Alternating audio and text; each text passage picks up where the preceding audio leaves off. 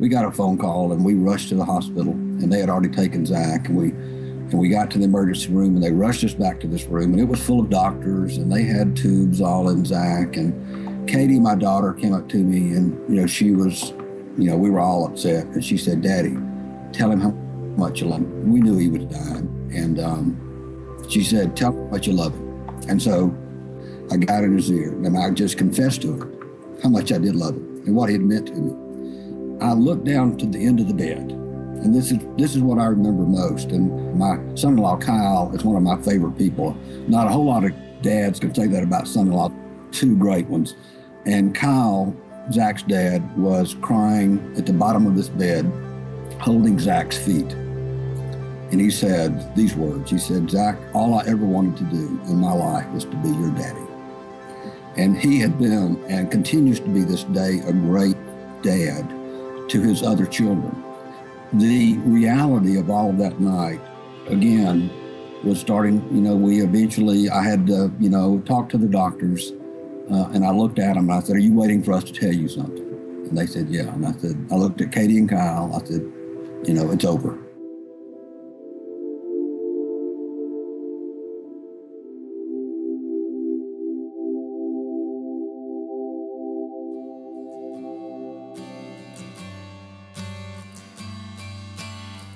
You're listening to the Reframing Ministries podcast, providing help, hope, healing, and humor for people walking through pain.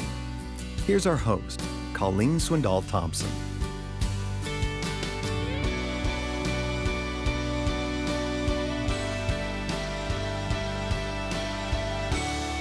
Hi, my name is Colleen Swindoll Thompson, and I welcome you once again to an interview today with my friend David Glover. David, thank you so much for being with us today. Thank you. Looking forward to it. This has been great. We've been planning for a while, haven't we? Yeah, we've been talking. David has some things to share, a story to share that will relate, I think, to every person who is either suffering, waiting, or enduring a trial that doesn't seem to make sense. And he's going to share some hope with us.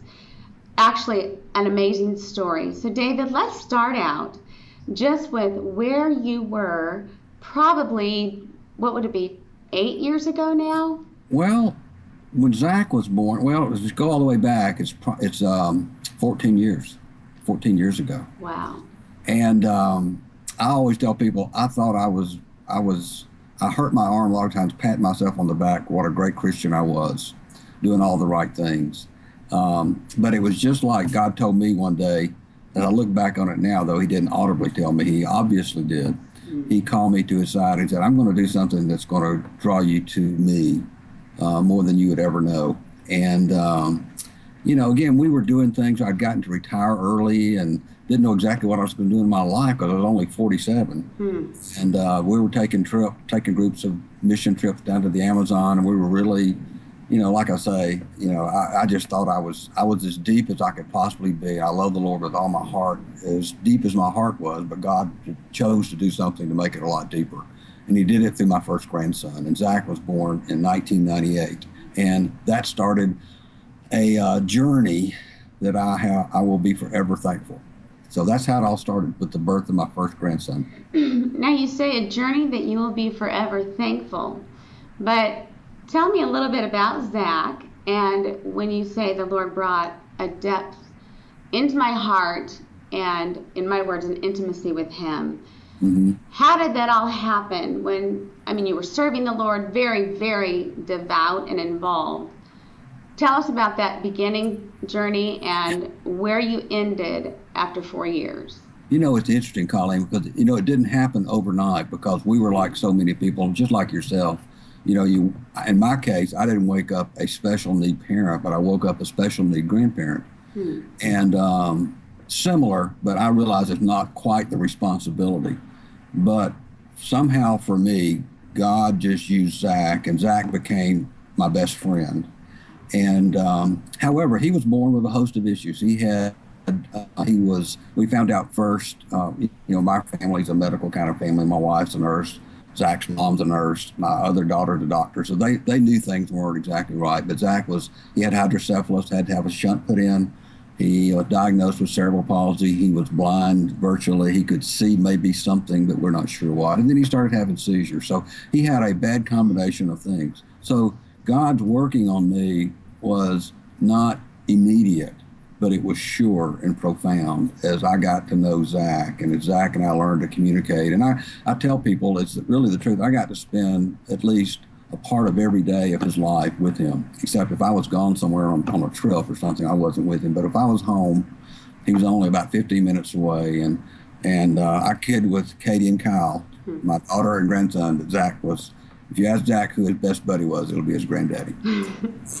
God That- started that's using him. great. It, it was. It was. A, it was a unique relationship, and and it's interesting.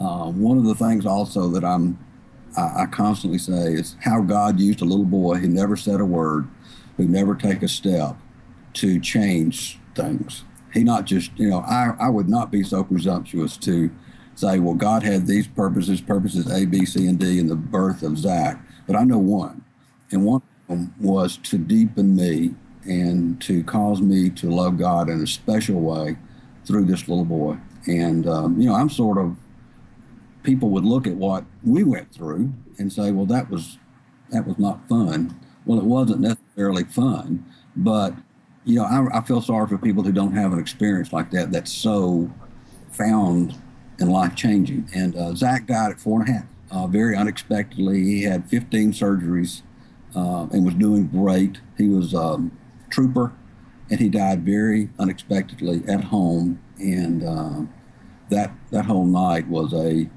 We're going to talk about this book I've got coming out. I wrote this chapter or the last part of the book about the night that Zach died, and I still can't. Read. I wrote it. I cannot read it. I have to put it down. I can't read back through. That was probably the most painful time because we weren't ready ever to let him go, and it sort of shocked us.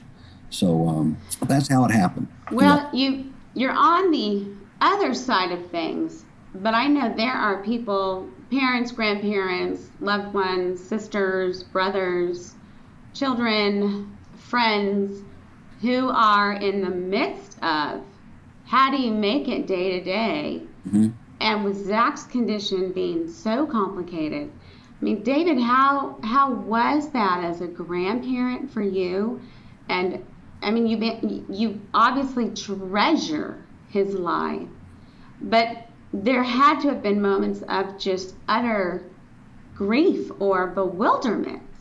It is. You know, you know this, Colleen, as a special needs mom. One of the ways God works, I believe, is really through grief. He uses that as a draw to bring us closer to Him. And, you know, I can tell you right now, there's still things that happen in my life where I see children, I see it through my other grandchildren, that I long for Zach. You know, that I long, I wish I could see him doing those very same things. And so there's no, the, the magic potion, the magic bullet for making life easier is no different for me now than it was then or was before.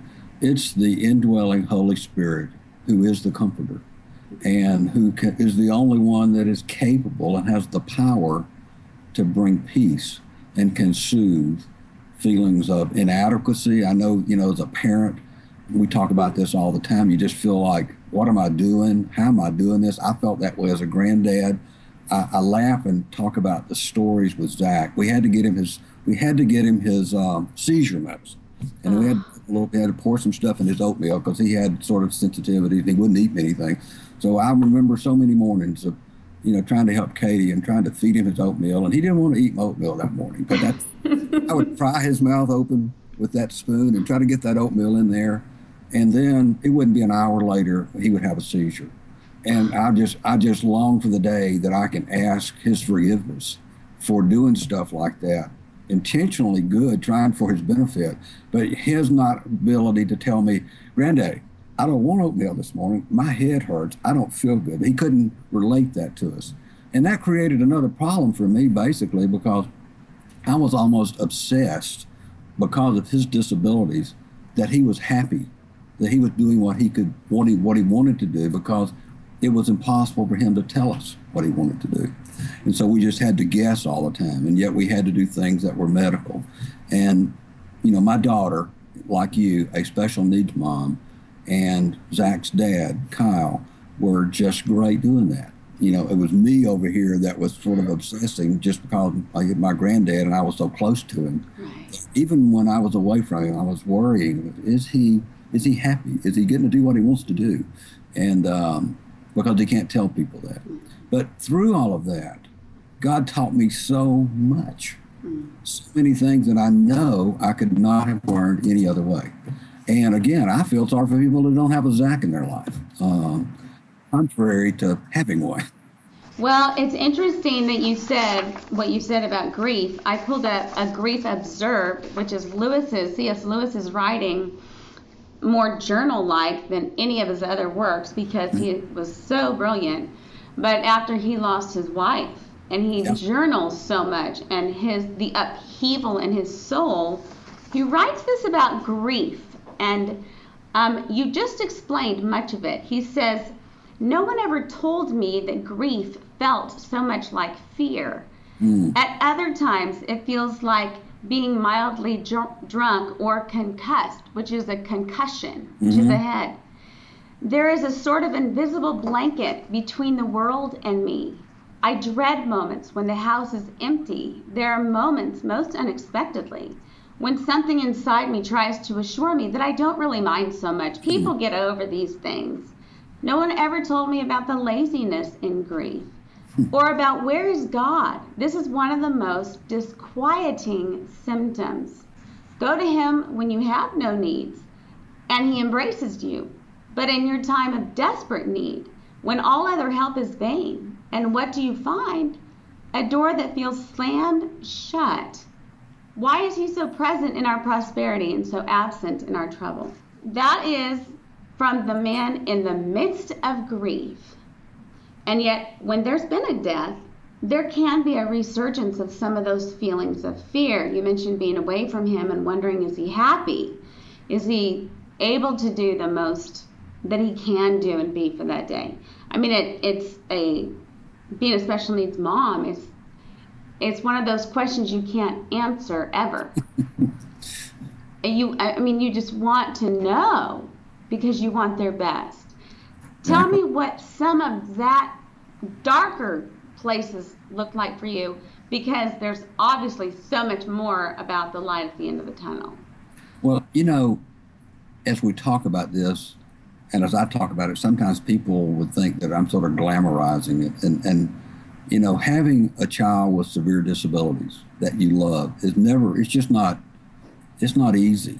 As I look back, as I think back now, because you're right, I'm on the other side, I really am embarrassed lots of times for things that I did and, and patience that I did not have and for um, not understanding better.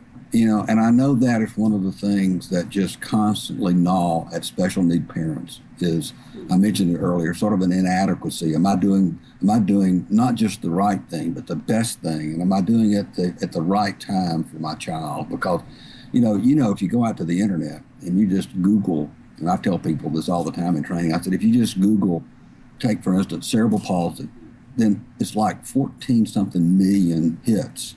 And if you look through those things, you'll see different kinds of therapies and if you start reading about them, they're going on all over the world. And then you start reading, and I remember doing this. I remember reading, well, there was something in Poland with hyperbaric treatment. But if you didn't get the child there by, you know, by 18 months, it was too late. Yeah. So read through these things, and you just feel like I'm just the worst parent, or in my case, the grandparent here, because I had I have was blessed with the money to do some of these things, and I didn't know what to do either.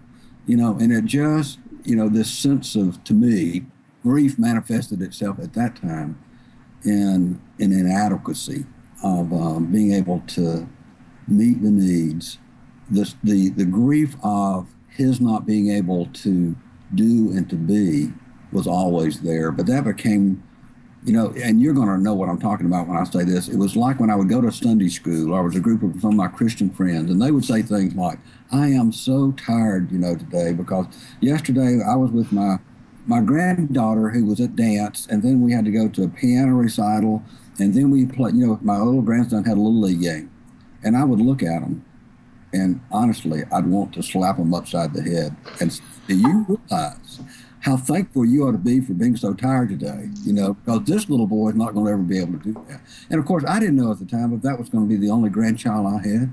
But those kind of feelings, I look back on, and I'm embarrassed about. But I, I think that they are real in the lives of parents and, and grandparents and aunts and uncles sometimes who are involved in the situation. So that's what happened with me. I think, David, instead, because there are moments in hearing you talk that things are starting to bubble up um, in my own situation.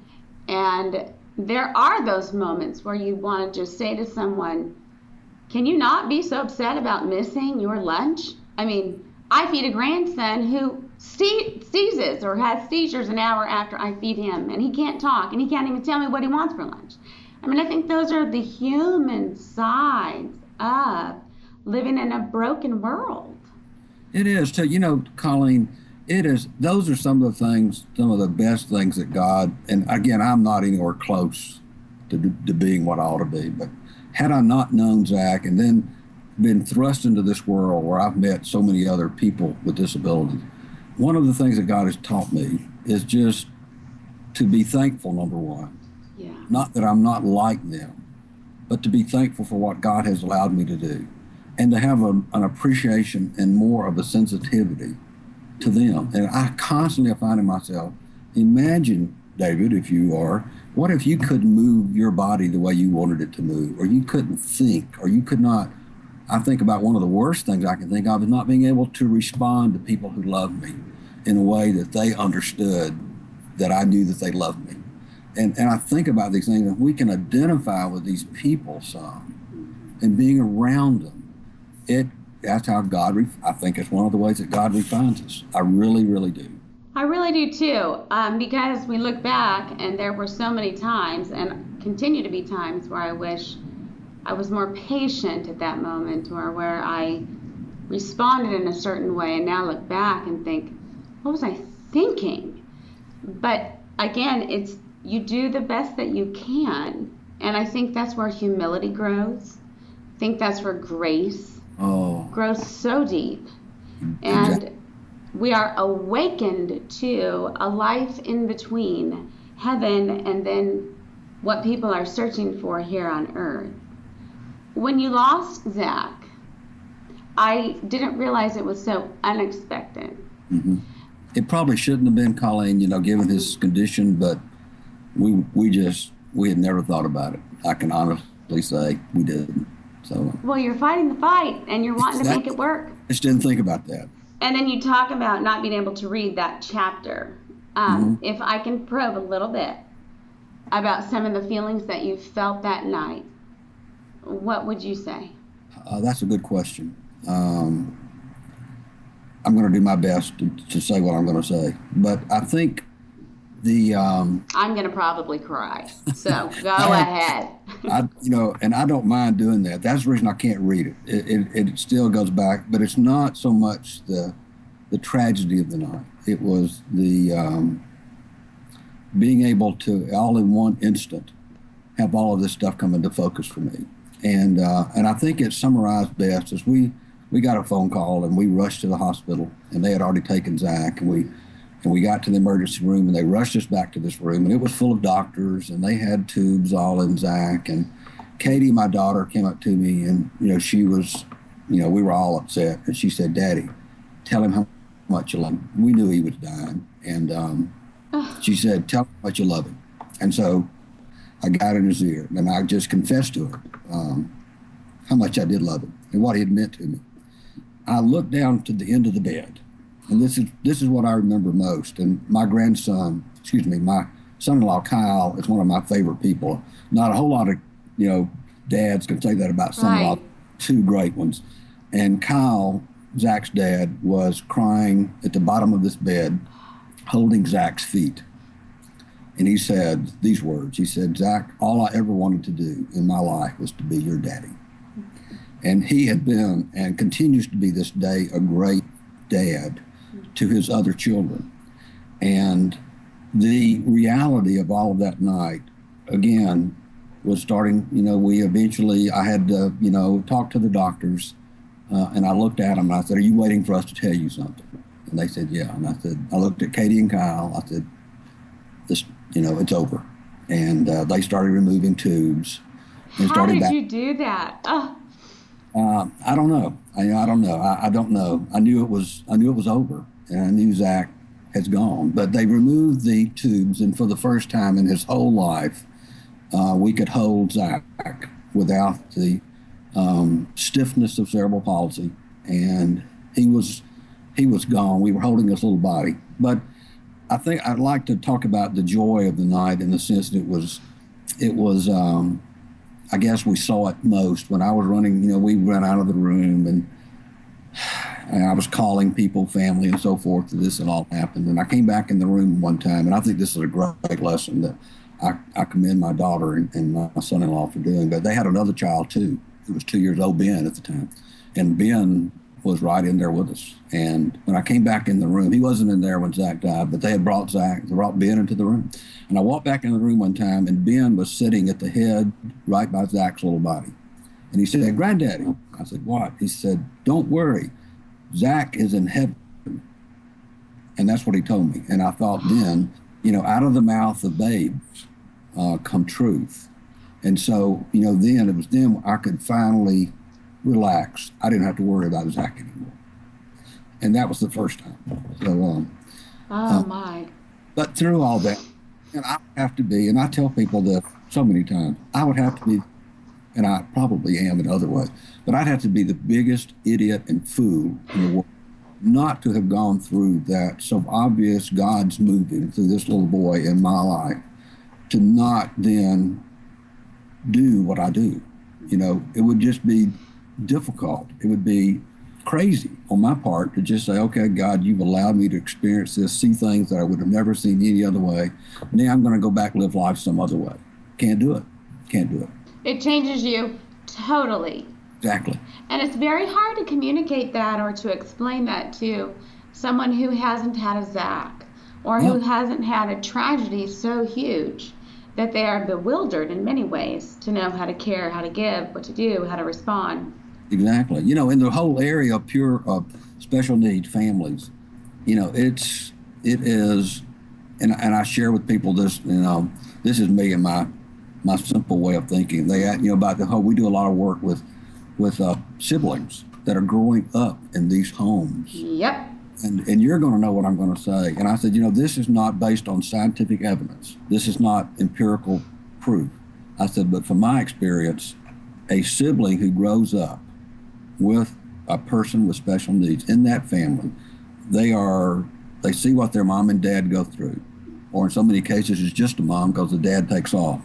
But when they go through that, they end up one of two ways. And thankfully, they end up either as one of the God's special, chosen, strong, courageous, great character people or jerks.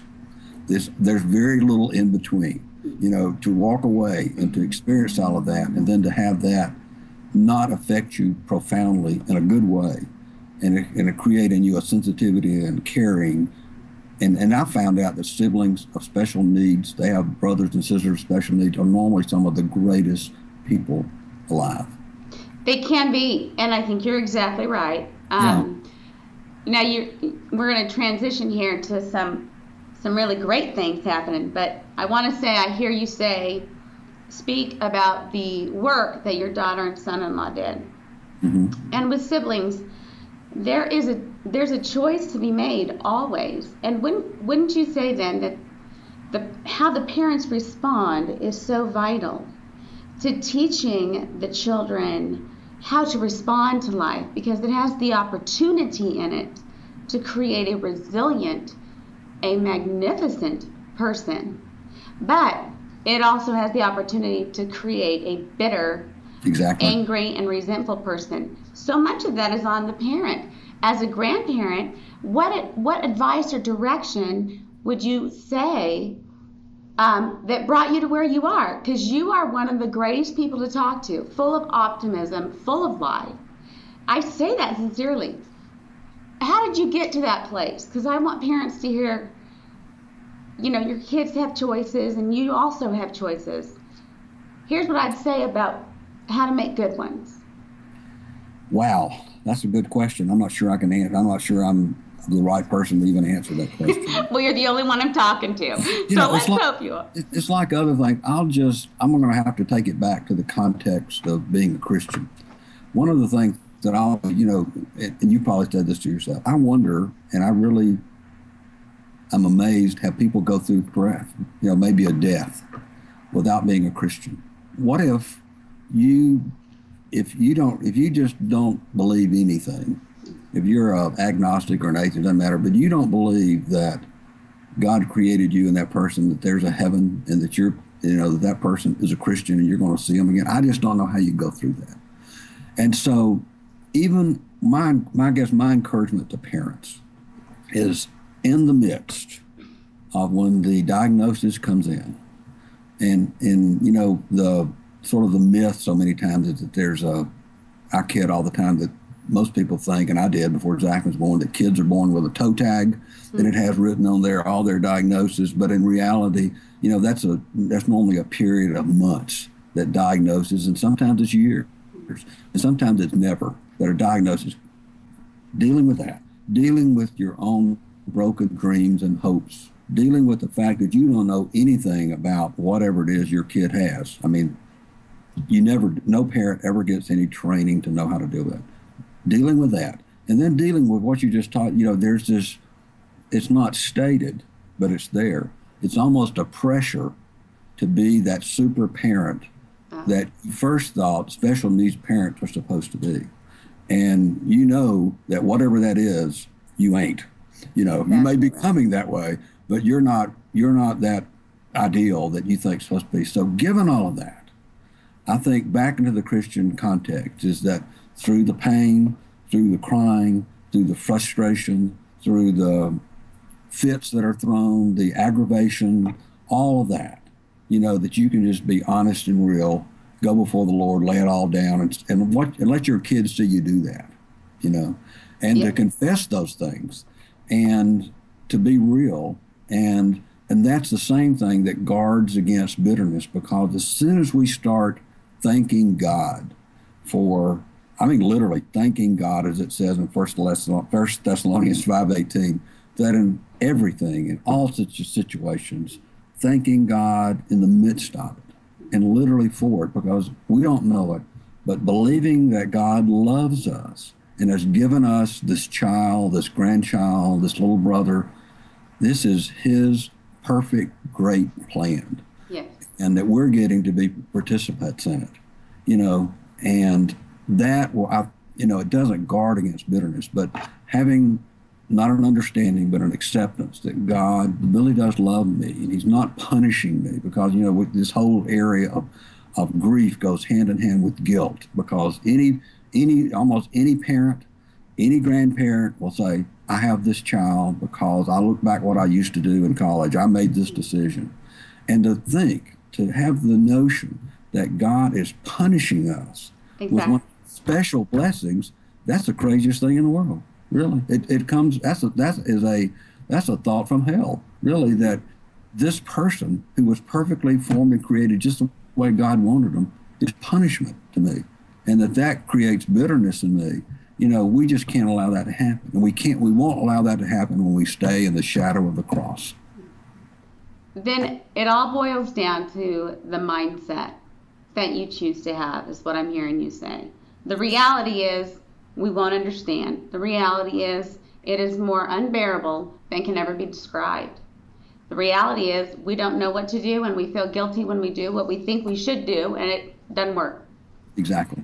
But at the cross, we have to fall down and say, God, you are so good that you sent even your son who was killed and there's a purpose in this. Help me see beyond this present pain to what I don't know. Faith is a walk of things unseen, not seen, meaning we're not going to know, so to assume that we can know Amen. is ridiculous. It is. And yet we want to. We want to. We want to get our hands around it, you know, and We're just not going to. And, and, and you're right. I believe that faith in God, and I talk about in this book, you know, we have to start with the right assumptions, you know, and, and the assumptions, we have to know that God is who he says he is. Right. And God does love us. And that God does only things that will grow us. We may not like them. It doesn't matter. He doesn't say that. Right. Uh, but he's doing it all to grow us and to draw us closer to him. If we don't believe in him, he's drawing us to believe. If we believe in him, he's drawing us into intimacy, as you say. But if if that is the presumption, living life is those times too. That I know that I know you've experienced this because I have. You know, it's the darkest, deepest hour, and I confess these things. Then God then comes along and gives me strength and power to get through. And I, you know, where did that come from? Well, it came from Him. It has to because we have Yeah, it's got- I none of it. I don't. I don't. I'm real easy to admit that. It just doesn't happen. I don't have it. Well, from these experiences, God grew in you a heart of compassion for special need families, for um, people who struggle, who are in grief. Tell us how you moved into that. Where, in fact, just today, I couldn't believe this. On Insight, um, the daily e news that we get, Psalm 38:15 says, I hope in you, O Lord. You will answer, O Lord, my God. He will answer. That is a promise. So, in working through what you did, you were promised through Scripture. There's a reason for this. Exactly. Tell me how you started turning that ship around and pure your ministry, which is phenomenal. People, you need to go look them up. It's an incredible ministry. Tell me first what that means, how you came up with it, and and how Zach's life now continues through that ministry. it it all started through this process, as you're saying, and our ministry is focused on awakening the church, awakening average Christians, and and we experience this, and I know you've experienced it. And in fact, as I tell folks, as I share this, everybody, every pure parent has experienced this to some degree or another, and it depends a lot on the disabilities and the types of disability and severity. But it happened this way at our church when we were uh, when when Zach was born. I was chairman of the deacons. My pastor and family was our best friends, and there were people there. You know, we're about a thousand member church, a really good church, a godly church, a very mission oriented church. But when Zach was born, it was sort of like a light came on. And, um, you know, we were prayer groups formed and things started happening and we're going to pray y'all through this. And Katie and Kyle, my, my daughter and son-in-law were very involved there, um, as I was. And, um, but a funny thing happened on the way to the forum, as the old movie goes. Um, I laugh, I look back now and I, I don't laugh, but I, what I saw happening was that people didn't know really how to respond beyond what I call the normal two week sympathy period. Uh, we have a two week period where we'll bring chicken casserole and macaroni and cheese, and we will pray for you for about two weeks. But after two weeks, you got to get on with your life. Yeah, move on, pal. It's been it's been It's- long enough. And that's good for, you know, that's good for, it's not good, but that's the way we are around death and divorce and other tragedies that we think happen. But the birth of a special needs child who lives beyond two weeks creates a problem. And the problem is, in this case, was that people didn't really know what to do. And so what I saw happening, though, a dynamic that happened, was that I saw my daughter and son-in-law Yep. being left out. Yep. And and it wasn't intentional in in the sense that they were choosing to leave them out, but they were doing things like, well, we would call Katie and Kyle to come to this, but I know they're busy because Zach just got home from the hospital. But they didn't interpret it that way. And so what happened? I saw them drift away, drift away from the church because people just didn't know. They loved them. I think they loved Zach, but they didn't know what to say or do. These are my friends. They still my friends. I love them, but they didn't know what to do. And I saw Katie and Kyle drift away, and they left the church. Thankfully, God took them to a little church north of Atlanta that said, "We don't have a clue about special needs ministry, but this we know: we're going to love you. We're going to love your family. We're going to love Zach, and we're going to take care of y'all." And they did. And that was an exposure and a reaction that we have just tried to simply help churches understand that ministry to these families, ministry with these families, is not something you do to them. Yes. It's the fact that you love on them and you include them. And as I tell t- churches every day, they just, families just want to be treated as normally as possible. But for that to happen, we have to do some pretty supernatural kinds of things. Yes. Yeah. What did that church do to really companion to, to love them through this? They just included Zach. I mean, it's really funny. The church is not even handicap accessible. They took his uh, this after Zach got to be about three. He was on a little wheelchair. They would take his wheelchair up and down stairs, and they didn't say, they didn't brag to say our church is handicap accessible. Therefore, we're doing special needs ministry. On the other hand, excuse. They didn't say our church is not handicap accessible. Therefore, we can't do it. They just did it, you know, and to me, it became, I talk about fact that special needs ministry is not architectural problem. Yeah. It's an arterial problem. And it's a heart thing, you know, and, and this little church proved it just as it proved it great. And uh, so out of all of that, I started asking and talking with, with families and I found out that, like I said, this experience that we had, I sat back and observed this, but the experience that my daughter, it was I never heard a different story. I've Pervasive. it is, and I've heard it with pastors. Yep. With if you can get them cornered into a room and say, "How do you feel?" They'll say, "I really feel alienated. I feel isolated. I feel alone. People don't know what we're going through at home." And I tell churches, good concerning church members every day, you know, you can't make that go away. You cannot totally erase it, but we can do a lot more to comfort. So we started Pure Ministries aimed specifically. We, were, we really started the ministry and we called it Zachariah's Way. That's another story. But we changed our name because we've gotten to be known as Pure Ministries. And our goal is simply to awaken what we call the average Christian sitting in a church pew that was, and this is real easy for me, to target people just like I was before Zach was born. Yes. Christians, people who love Jesus, people who are doing things but are unaware of this huge population and what is going on. And, the needs that special needs people and families have, but more importantly, even than that, is the blessing that God has put in them that we're missing out on as the body of Christ. That's the bigger message for me. I mean, it really is. I see it happening all the time. Is that John, Zach, they have blessings and contributions and can touch people that you and I will never be able to do. Absolutely. And and I tell people, not, even the most severe person who never says a word can be an inspiration to people just by breathing.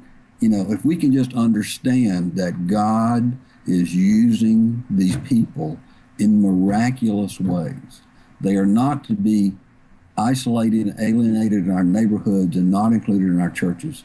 They are change agents. They're the most implausible way that God would do this, but exactly what he said he was going to do.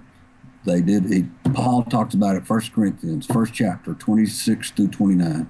And he says, There's not many noble or mighty or wise called.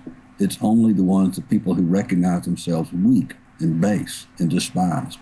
Pure people, you don't have to tell them that. They know that. They can see the glares, they can see the stares, and they know that. Therefore, God can use them. And my message to the church today is that we have to realize that that's who we are. That we're really, we get sort of spiritually prideful after we come to Christ. And we have to, the pure people around us can strip away our egos, strip away our prides like nobody else can. And I believe that's one way God is working. So that's the message that we're trying to promote with Pure Ministries is, hey, church, hey, Christian, let's wake up to see our God's moving in ways that we wouldn't think. And let's include these families in our churches. I don't think anyone wakes up saying, I'm going to really hope to hurt somebody today or offend somebody. And especially on Sunday morning, a pastor is not waking up saying, Boy, I'm so excited about my sermon and I hope it offends everyone there. However, if it is that almost 100%, it's actually the latest statistic I found was 98% of people with a disabled family member or with a loved one that doesn't fit in, so to speak, 98% report their greatest wounding has come from someone who says they're a Christian. And that grieves me. Isn't that, isn't that, that is so sad. It is so sad when we are at our most vulnerable place then to have a look or to have that two week clock ding. Okay, well, how come you're not over well, yet? You know, Colleen, interesting. I don't want to interrupt you, but I, I, have to say something here because it's so important. You're talking about yourself or you're relating your personal experience me. We were in church. We live in a culture where most people aren't in churches. Hmm. And so when that baby's born, they say, well, let's go to that church on the corner. Those people love people. They walk in that church and they get glared at and stared at and they're not really welcomed. When they walk out the door, they're not walking out of First Baptist or First Methodist or First Presbyterian or whatever it is. They're walking out of church forever. That's exactly right. We have to win those people back. You know, there's people that have been hurt. They're not in our church pews anymore. You know, we're talking about the ones in the church and being and being injured, and then there's just so many others that you know we've hurt and they they've tried maybe, but they've gone back. They left, and they left for good until we go get them. I think I found that there are two of the great, two of the strongest factors in in an offense that occurs is one, folks in the church on a broad scale, as I'm speaking of, or a professing Christian. Mm-hmm. There's a fear of the unknown. I don't know what to do or how to do this or how to fix it. We want to fix it. You can't. Um, you don't have to know anything about it. All you have to do is have it in your heart to love people who are hurting. So there's fear, but there's also a self issue. It's a bit selfish to give someone a two week time period because that fits what I'm comfortable with. This has nothing to do with you. Ministry has to do with them. Exactly. And tell me then, you say pure, tell me what pure stands for, and then tell me what you are doing because I want people to, to invest in this and to invest with their souls, is what I mean. Because it's the greatest thing. I mean, I have it right here, but I want to hear you talk about okay. it. Um, before I do that, let me just say this, and you're exactly right. You know, when did our being spirit filled Christians on this earth have to do with our comfort and, what makes us comfortable in reaching out. We talk about it, we, we use the term at Pure Ministries about extending your comfort zone, not stepping out, not getting out of your comfort zone, but because that implies you're going to get back in, but it, extending it, okay? In that getting to that point, we're saying, I may be fearful, I may be uncomfortable, I may feel awkward, I'm not going to be able to control this you know this this interchange I'm going to have with this person because I don't have control of, it. and that just scares us to death. Yeah. But once again, you fall right back to what you said. When did it ever have to do with me? You know, and so until we get to that point, we have to get to that point. Okay, we have to get to that point where I don't, you know, I know I have all these feelings, Lord, but you're going to be with me, and that's one of the things that again that pure people do. They refine us just by the simple fact of being there and the Spirit moving within us to talk to them, to communicate with them, to love on them, because that causes us to get outside of ourselves. Now, pure. Yeah. What we found out with pure is that when I was out, and what we do basically is I'm out preaching, teaching about pure ministry concept, not our not our ministry, but just this whole notion. And um, when we first started, I noticed when I was in churches, the pastor would say, what do you want? What do you want to put in the bulletin for, for us to come? And I'd say, whatever you do, don't put disability or special needs because everybody will go to the lake or they won't come that day because what we're just talking about. Exactly.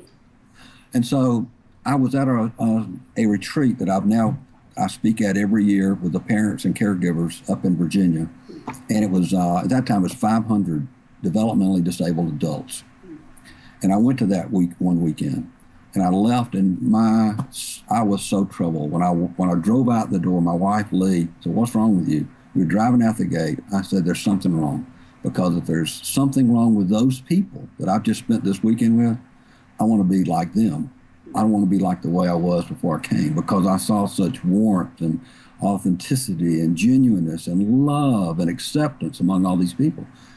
And so she said, as good wives do, as you know, Colleen, she had the God worked through her. She said, there's a purity about it. I said, that's it. That's it. That's it. I said, there is. And in the next six months, whatever I did, God was just pounding on me this concept of pure. And it, what, it, what it came, I wish I could say I was smart enough to think about it, but it, I didn't. And but what it has come is to be another word. We figured out that really to impact our culture, really to change the church, we've got to get people not turn us off when they hear words and not to use words that are hurtful. Yes. Or, though they're they're perfectly acceptable in our culture, they're not good. And they don't build people up.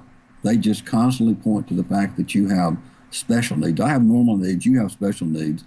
I'm able and you're disabled. And, and, and, and we just had to change it. So God gave us this, and it gave it pure. And what it stands for, the P stands for perfectly created by a loving, sovereign God designed for his purposes. We all are that. But this is a label for people with disabilities. Yes. They need to know that. And more importantly, we need to know it that they are perfectly created. They are perfectly created, period. God is sovereign. If he wanted to be something different, it would be something different. I don't understand that, but I accept that. Yes. The U stands for unique and desires, talents, gifts, blessings, and contributions that they can make to this world and to God's church. So we're trying to get a fact that a person is not a diagnosis. A person is unique, period. The R stands for receptive and responsive to our attempts to communicate and acts of love, meaning simply getting past what we just talked about earlier, getting past our lack of feeling like we're in control, our sense of awkwardness, our uncomfortable, our fear, getting past all of that, and just saying, I'm going to go out, I'm going to go talk to that person. Yes. Not expecting a perfect response, not expecting anything. And if we get something great and if we don't, great. Just because a person does not respond the way we think they should, or appropriately, or at all, doesn't mean anything about their ability and thankfulness for receiving whatever it is we did to attempt to love on them. They may not respond the way we think. That doesn't mean that we're not supposed to do it. Well, notice you're saying the way we think. There's that big self again. It it's, is. It is. It's, you know, if I go up and I want to shake hands with somebody, if they don't put out their hand to shake hands, I think, why don't they shake hands? And then I notice they don't have a hand, yeah. or they can't move their arm. You know, you know how it's not about that. And you know, and if you're, you know, if you're talking to, and I tell people this, you know, if you're talking to a severely autistic nine-year-old little boy, he may never even look you in your face. He may never even slow down. But somewhere, if you could get into his heart, he would know that crazy man just tried to talk to me and love on me. I'm so thankful for that. They can't express that to me, but we're not doing it for the warm fuzzies we get in return. We're doing it because we're told to do it. That's what Jesus did. So that's what we do. Finally, the E stands for eternal. And our our slogan we borrowed from Dr. I asked Dr. Jim Pierson, who's an expert. Yeah, I love him. He said there are no disabled souls, and that's true. They're eternal. And so we just are trying. We're just a little organization. We're trying to at least among Christians, and it's starting to permeate in culture, getting a little bit of traction. So let's just use words that are edifying, that are encouraging, and pure is something we're trying to say. Let's don't say people with disabilities. We don't say people with special needs. We just say pure people and pure families. And I love that.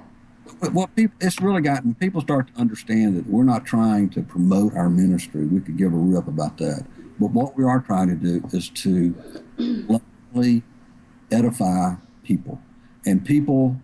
Uh, I think I told you this. The first time we introduced this was at a church. I was preaching at a church in Gainesville, Florida, and things are going on. Testimony is a great time, but they played our video. We have a video, hmm.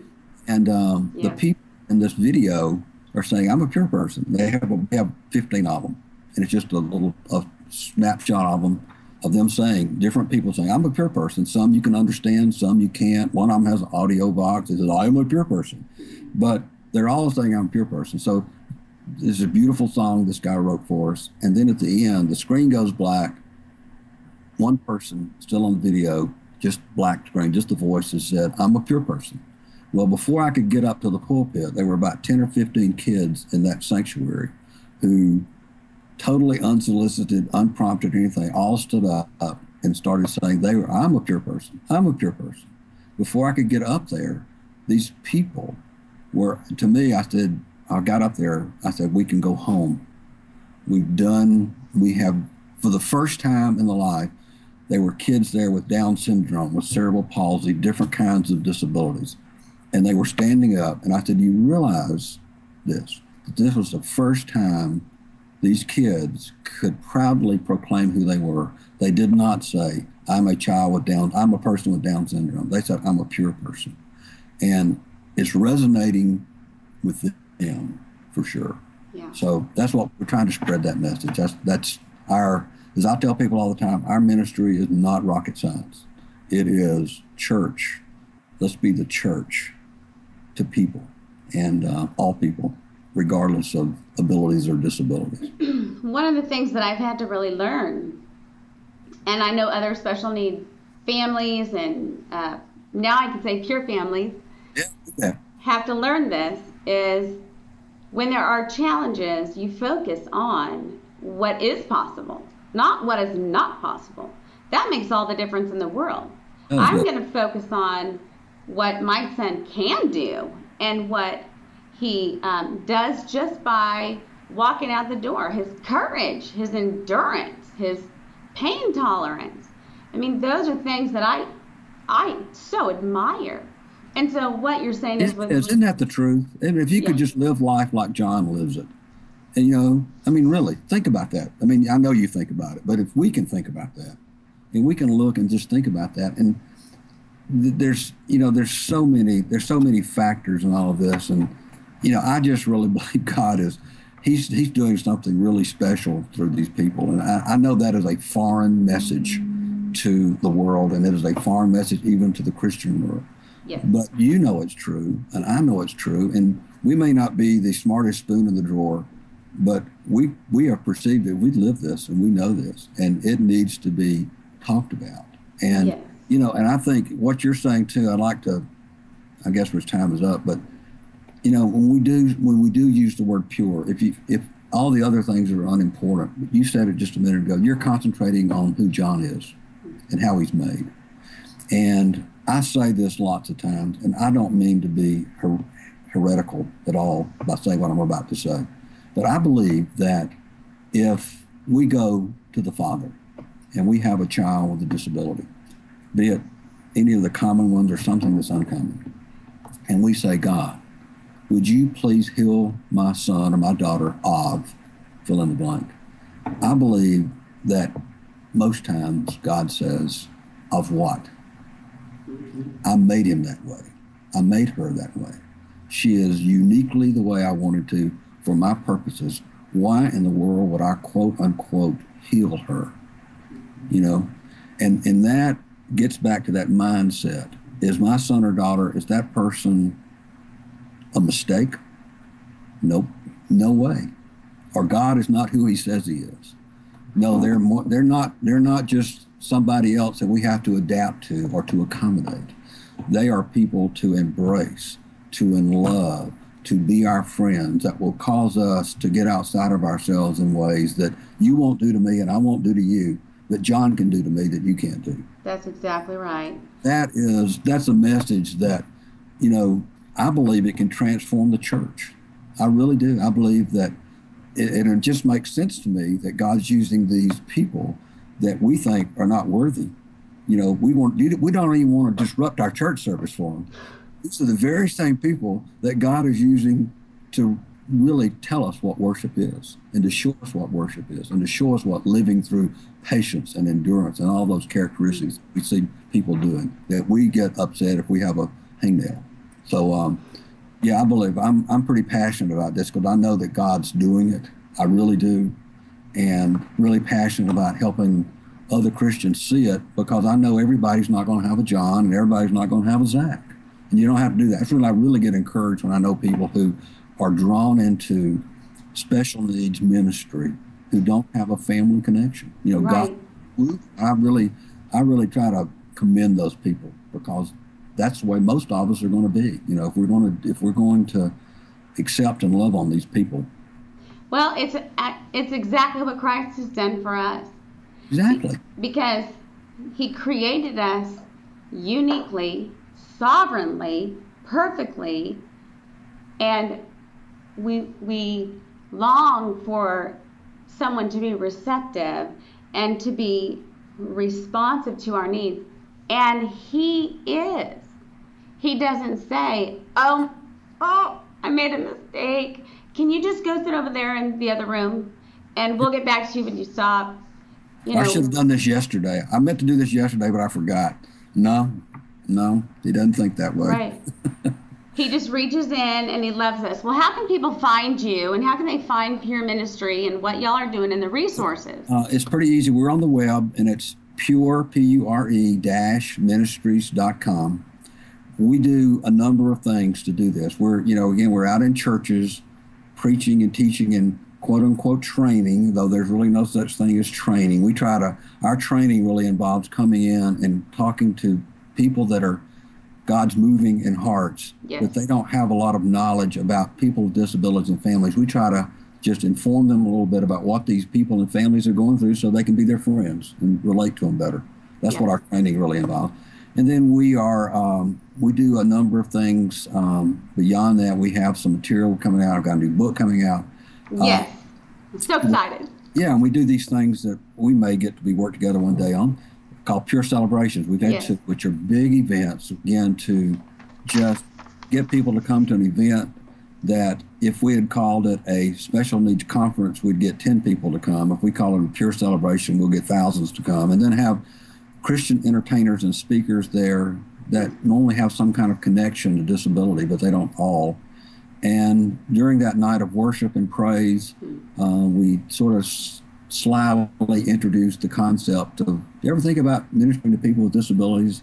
And then we have we follow up with sessions and training after that in that city. We try to blanket a city at a time. And then, you know, we're trying to get into seminaries and, and teach this whole concept of awaken to pure people in the church. Um, and so that's what we do. Again, it's not complex, it's just what we do. It's not complex. It's exactly what Jesus did over and over and over and over and over and over. Oh. And what he continues to do today oh. is he looks and says, I'm going to reach down you, to you and love you and care for you. And I'm not going to ask you to get over it today. I'm going to love you through it and be your companion. Um, I do want everyone to know about your book. It's called um, A Better Way Where Least is Most. And I think 14 years ago, would you have thought that? No. I wouldn't have either. No, no, I, no. But look at who you are now, David, and who God has chosen to use to bring, hopefully, a revolutionary change in our churches and caring for others.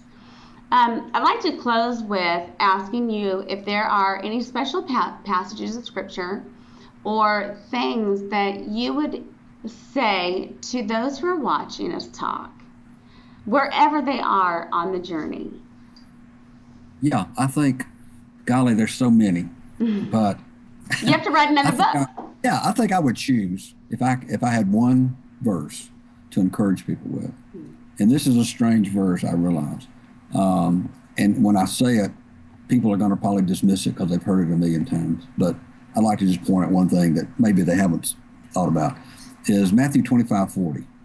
It says, Whenever you do this to the least of these, my brethren, you've done it unto me. And you know that's that's that's sort of one of those warm, fuzzy kind of things, and we say, "Oh yeah, we get that." But I would just challenge people to think about it just for a minute. And we know what the least of these, and it's presented in the in the whole chapter before that, where the where the sheep have come in and they they've asked, you know, Jesus has ushered them into the kingdom, not because they're not because they've done certain things, because they're sheep. And sheep do what sheep do. And these sheep were visiting people and feeding people and clothing people. And then Jesus says something so profound to them. And he says, That was me. That was me when you were out there doing that. You were doing it to me. And that's what he's saying in that verse. And though he doesn't mention pure people in that verse, they're obviously the least of these. They're the least of the least of these in our culture's perspective. that Jesus is saying this, and I, I just, I love it, and this is so profound to me, is that we want to meet Jesus. We want to see Jesus. And Jesus says, You will find me when you do it to the least of these. Somewhere in that act of service, somewhere in that friendship, in that relationship, I am actually there, literally there. He doesn't say as unto me or symbolically. He says, You'll find me there. And, and so when I'm dealing with, like, I had my Zach, and I can know that. I look back now and I know that. I could even feel it that I was, that God was in that. I call it a divine transaction. I can't explain it. I don't know, but it's the living out of that verse is that when we do that, as I told you, as I challenge people at all of our pure celebrations as they leave, and it's simply this the next time you're in Walmart, find some pure person that you would normally run from and run to them. Yep. And just let God lead you to speak, say, invite to church, love on, relate to. Just let God take that seed and develop it in your heart.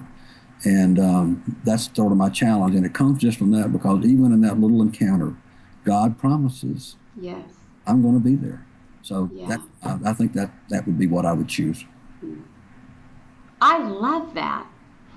Thank you for being a servant to the least of these. It just makes my day to be able to connect with others who are vulnerable and share in the growth process of transformation. Hmm. So, David, this has been great. Thank you so much. I hope you have well, a wonderful day. I've enjoyed it. You do too. All right.